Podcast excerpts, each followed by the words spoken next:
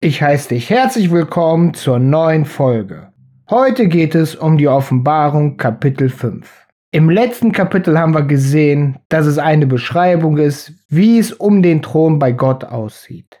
Wir haben gesehen, dass da Gott ist, wir haben gesehen, dass da der Heilige Geist ist und wir haben gesehen, dass die 24 Ältesten da sind. Wir haben gesehen, dass die 24 Ältesten ihre Macht freiwillig Gott gaben und ihn gelobt haben. Nun mit dem fünften Kapitel fängt's an, interessant zu werden. Denn jetzt kommt die Vorbereitung auf die sieben Siegel. Und ich sah in der rechten Hand des, der auf dem Stuhl saß, ein Buch geschrieben, inwendig und auswendig, versiegelt mit sieben Siegel. Und ich sah einen starken Engel predigen mit großer Stimme. Wer ist würdig, das Buch aufzutun und seine Siegel zu brechen? Und niemand im Himmel, noch auf Erden, noch unter der Erden, konnte das Buch auftun und reinsehen. Und ich weinet sehr, dass niemand würdig erfunden ward, das Buch aufzutun und zu lesen, noch dreinzusehen. Und einer von den Ältesten spricht zu mir, Weine nicht, siehe, es hat überwunden der Löwe, der da ist vom Geschlecht Juda, die Wurzel David aufzutun das Buch und zu brechen seine sieben Siegel. Und ich sah und siehe, mitten im Stuhl und der vier Tieren, und mitten unter den Ältesten stund ein Lamm, wie es erwürget war, und hatte sieben Hörner und sieben Augen.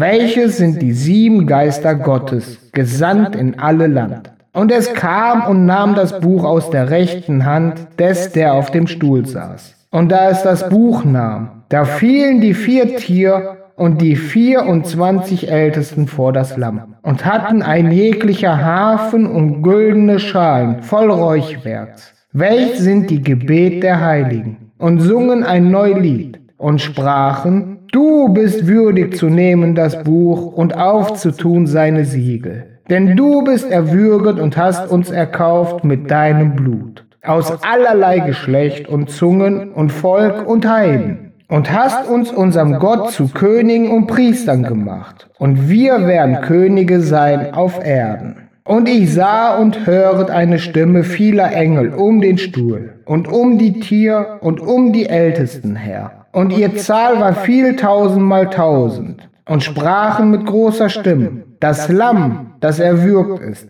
ist würdig zu nehmen Kraft und Reichtum und Weisheit und Stärke und Ehre und Preis und Lob und alle Kreatur, die im Himmel ist und auf Erden und unter der Erde und im Meer und alles, was drinnen ist, höret ich sagen zu dem, der auf dem Stuhl saß und zu dem Lamm. Lob und Ehre und Preis, Gewalt von Ewigkeit zu Ewigkeit. Und die vier Tier sprachen Amen. Und die 24 Ältesten fielen nieder und beteten an den, der da lebet von Ewigkeit zu Ewigkeit.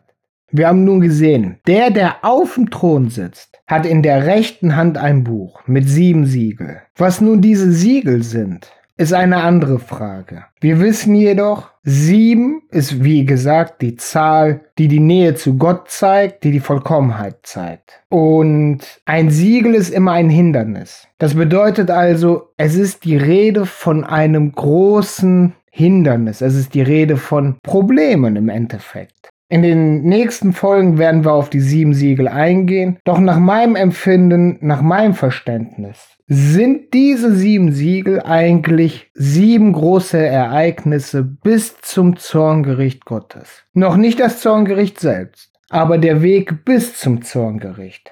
Und wenn Johannes uns schreibt, dass ein starker Engel fragt, wer stark genug sei, die Siegel zu öffnen, zeigt es uns ja, dass ein anderer Bote, ein Engel ist ja immer ein Bote, ein Überbringer, der schon stark ist, nicht in der Lage ist, diese Siegel zu brechen. Hinzu kommt, nachdem Johannes traurig wurde, weil niemand gefunden wurde, weder im Himmel noch auf der Erde noch unter der Erde. Da sagt einer der Ältesten, schau, da ist das Lamm. Dieser jener hat überwunden. Das heißt, wir haben im zweiten und dritten Kapitel immer wieder gelesen, wir sollen überwinden. Wer überwunden hat, der soll dies und das. Und hier ist die Rede, er hat überwunden. Er hat also das Böse, das Schlechte überwunden. Wir wissen ja, Jesus war sündlos. Und wenn wir wissen, Jesus war sündlos, Jesus ist derjenige, der überwunden hat, denn er ist ja das Lamm, dann wissen wir auch, dass das Überwinden nicht mit Gewalt zu tun hat,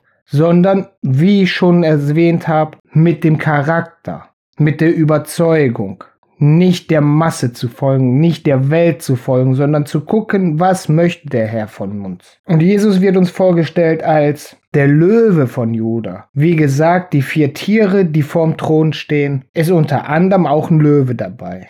Was seltsam ist, Jesus wird mit sieben Hörnern und sieben Augen vorgestellt. Und dann wird gesagt, das sind die sieben Geister Gottes. Wir haben vorhin gesehen, die sieben Geister sind die sieben brennenden Fackeln vorm Thron. Und regulär stehen Hörner in der Prophetie für Könige. Da sehen wir also spätestens ab diesem Punkt, dass manche Elemente, die in der Prophetie eindeutig eine Bezeichnung, eine Betrachtung haben, wo es auch gar keine Diskussion drüber gibt, wie es auszulegen ist eigentlich, dass es in dem Fall auch etwas anderes sein kann.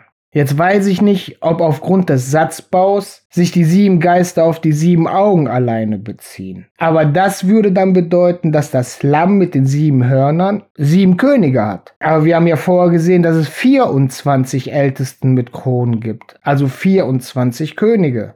Von daher, wie gesagt, manche Sachen sind nicht mit den Betrachtungen der klassischen Prophetieauslegung zu deuten. Und Johannes erzählt uns weiter oder berichtet uns weiter. Das Lamm nimmt das Buch und in dem Moment beten die Ältesten und die vier Tiere das Lamm an mit Hafenmusik und brachten die Gebete der Heiligen vor als ein Räucherwerk.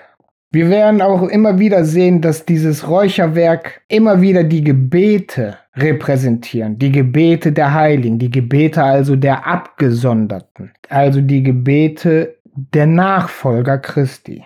Und anschließend singen alle ein neues Lied. Wir müssen wissen, nach dem Auszug aus Ägypten hat Miriam, die Prophetin, die Schwester Mose und Aarons, ein Lied gemacht, angestimmt. Und da sehen wir, wenn jetzt hier die Rede ist von einem neuen Lied, dass es sich daran anlehnt. Das heißt, nach dem Exodus, nach dem Sieg über das Heer des Pharaos, nach den Verfolgern, wurde das Lied angestimmt. Und wenn jetzt gesagt wird, und sie sangen ein neues Lied, dann geht es darum, dass das der Zeitpunkt ist, nachdem die Welt besiegt wurde, überwunden wurde. Das heißt, wir haben in dieser Beschreibung schon Anhaltspunkte für den zeitlichen Ablauf. Und dann wird wieder gesagt, durch Jesus sind sie Könige und Priester geworden und werden Könige auf Erden sein. Das heißt, wenn das tausendjährige Reich Jesu anfängt, dann sind diese 24 Ältesten Könige auf Erden. Im ersten Kapitel haben wir schon den Hinweis bekommen, dass die Gläubigen aufgrund der Nachfolge und dem Opfer von Jesus Christus zu einem Königreich von Priestern wurden. Und dann beschreibt Johannes, dass er sah und hörte, also war es ein richtig mächtiges Ereignis, dass eine große Menge von Engeln um den Schöpfer und der Schöpfung waren, um die vier Tiere, um die Ältesten, also um die gesamte Schöpfung. Und alle sind sich einig, Jesus allein ist würdig, Kraft, Reichtum, Weisheit, Stärke, Ehre, Preis und Lob zu nehmen. Also jetzt nochmal an die Trinitarier von euch. Wenn Jesus da gesagt bekommt oder bestätigt bekommt, dass er der Einzige ist, der würdig ist, es zu nehmen, dann hat er es ja nicht. Wenn er aber Gott ist, dann hätte er es ja von Anfang an. Also wie gesagt, die Offenbarung verdeutlicht an vielen Stellen, dass mit der Trinitätslehre etwas nicht stimmt. Und dann hört Johannes, wie die gesamte Schöpfung Gott und Jesus lobt. Und die vier Tiere bekräftigen es noch einmal. Und dann beten die 24 Ältesten den Schöpfer nochmal an. Also das fünfte Kapitel ist recht kurz, aber auch sehr eindrucksvoll, finde ich. Wir bekommen einen Einblick über die Machtverhältnisse. Wir bekommen einen Einblick darüber, dass Jesus von der gesamten Schöpfung, ob im Himmel, unter der Erde oder auf der Erde, der Einzige ist, der würdig genug ist, diese Verantwortung zu tragen, diese Macht zu bekommen, die er bekommen wird. Das heißt, egal welchen Propheten wir in der Bibel haben, egal wie gut oder wie mächtig einer ist, niemand hat die Möglichkeit, seine Würde zu haben. Das muss uns auch zu denken geben, wenn wir dann hören, wir sollen Jesus nachfolgen habe ich jetzt erst vor kurzem die Erfahrung gemacht, dass manche Menschen das so verstehen, dass wir Jesus kopieren sollen. Wir können ihn aber nicht kopieren. Wir können nicht falsche Jesus werden. Wir sollen ihm nachfolgen bedeutet, so wie er gelebt hat als Mensch, sollen wir auch leben. Friedfertig, weitestgehend. Niemanden benachteiligen. Offen für alle sein. Liebe für die Menschen empfinden. Niemanden etwas aufzwingen und sowas. Es geht also nicht darum zu sagen, Jesus hat das und das gesagt und ich wiederhole jetzt seine Worte, sondern es geht darum zu verstehen, was gemeint ist, welche tiefere Bedeutung, welchen tieferen Sinn manche Ereignisse oder Aussagen haben. Und diese Erkenntnis im eigenen Leben umzusetzen, das ist die Nachfolge. Und wir dürfen uns nicht selbst fertig machen. Das heißt, nur weil wir von uns erwarten, exakt so zu sein wie Jesus, heißt es nicht, dass wir es schaffen. Wie wir gerade gesehen haben, in der gesamten Schöpfung ist er der Einzige, der es würdig ist, so eine Macht zu haben. Er ist der Einzige. Und in der Offenbarung werden wir noch sehen, dass es Tausende von Tausenden Engeln gibt. Das heißt also, allein die Schöpfung im Himmel, die ist schon unzählbar. Und von dieser unzählbaren Menge oder fast unzählbaren Menge kommt dann halt die Schöpfung auf der Erde hinzu. Und das ist ja nicht nur die Schöpfung, die wir jetzt aktuell erleben. Es ist ja auch die Schöpfung, die in der Vergangenheit und in der Zukunft ist. Und dann kommt noch die Schöpfung, wie die Bibel sagt, die unter der Erde ist. Und bei so einer Riesenzahl ist Jesus der Einzige, der würdig genug ist. Das heißt, wenn wir sagen, wir wollen Jesus nachfolgen, dann sollten wir es mit bestem Wissen und Gewissen machen, aber wir sollten nicht den Anspruch haben, dass wir exakt wie Jesus sind. Das geht nicht. Wir sind noch Menschen. Wir sind fehlbar, wir sind schwach. Deswegen brauchen wir ja die Unterstützung des Herrn, die Unterstützung, die Hilfe vom Heiligen Geist. Und diese Stelle in der Bibel, finde ich, verdeutlicht es sehr schön. Das jetzt nur eben so am Rande. Ich hoffe, ich konnte dir weiterhelfen. Ich hoffe, ich konnte dir neuen Input geben, neue Möglichkeiten, die Offenbarung zu verstehen. Ich freue mich, dass du zugehört hast und sage bis zum nächsten Mal.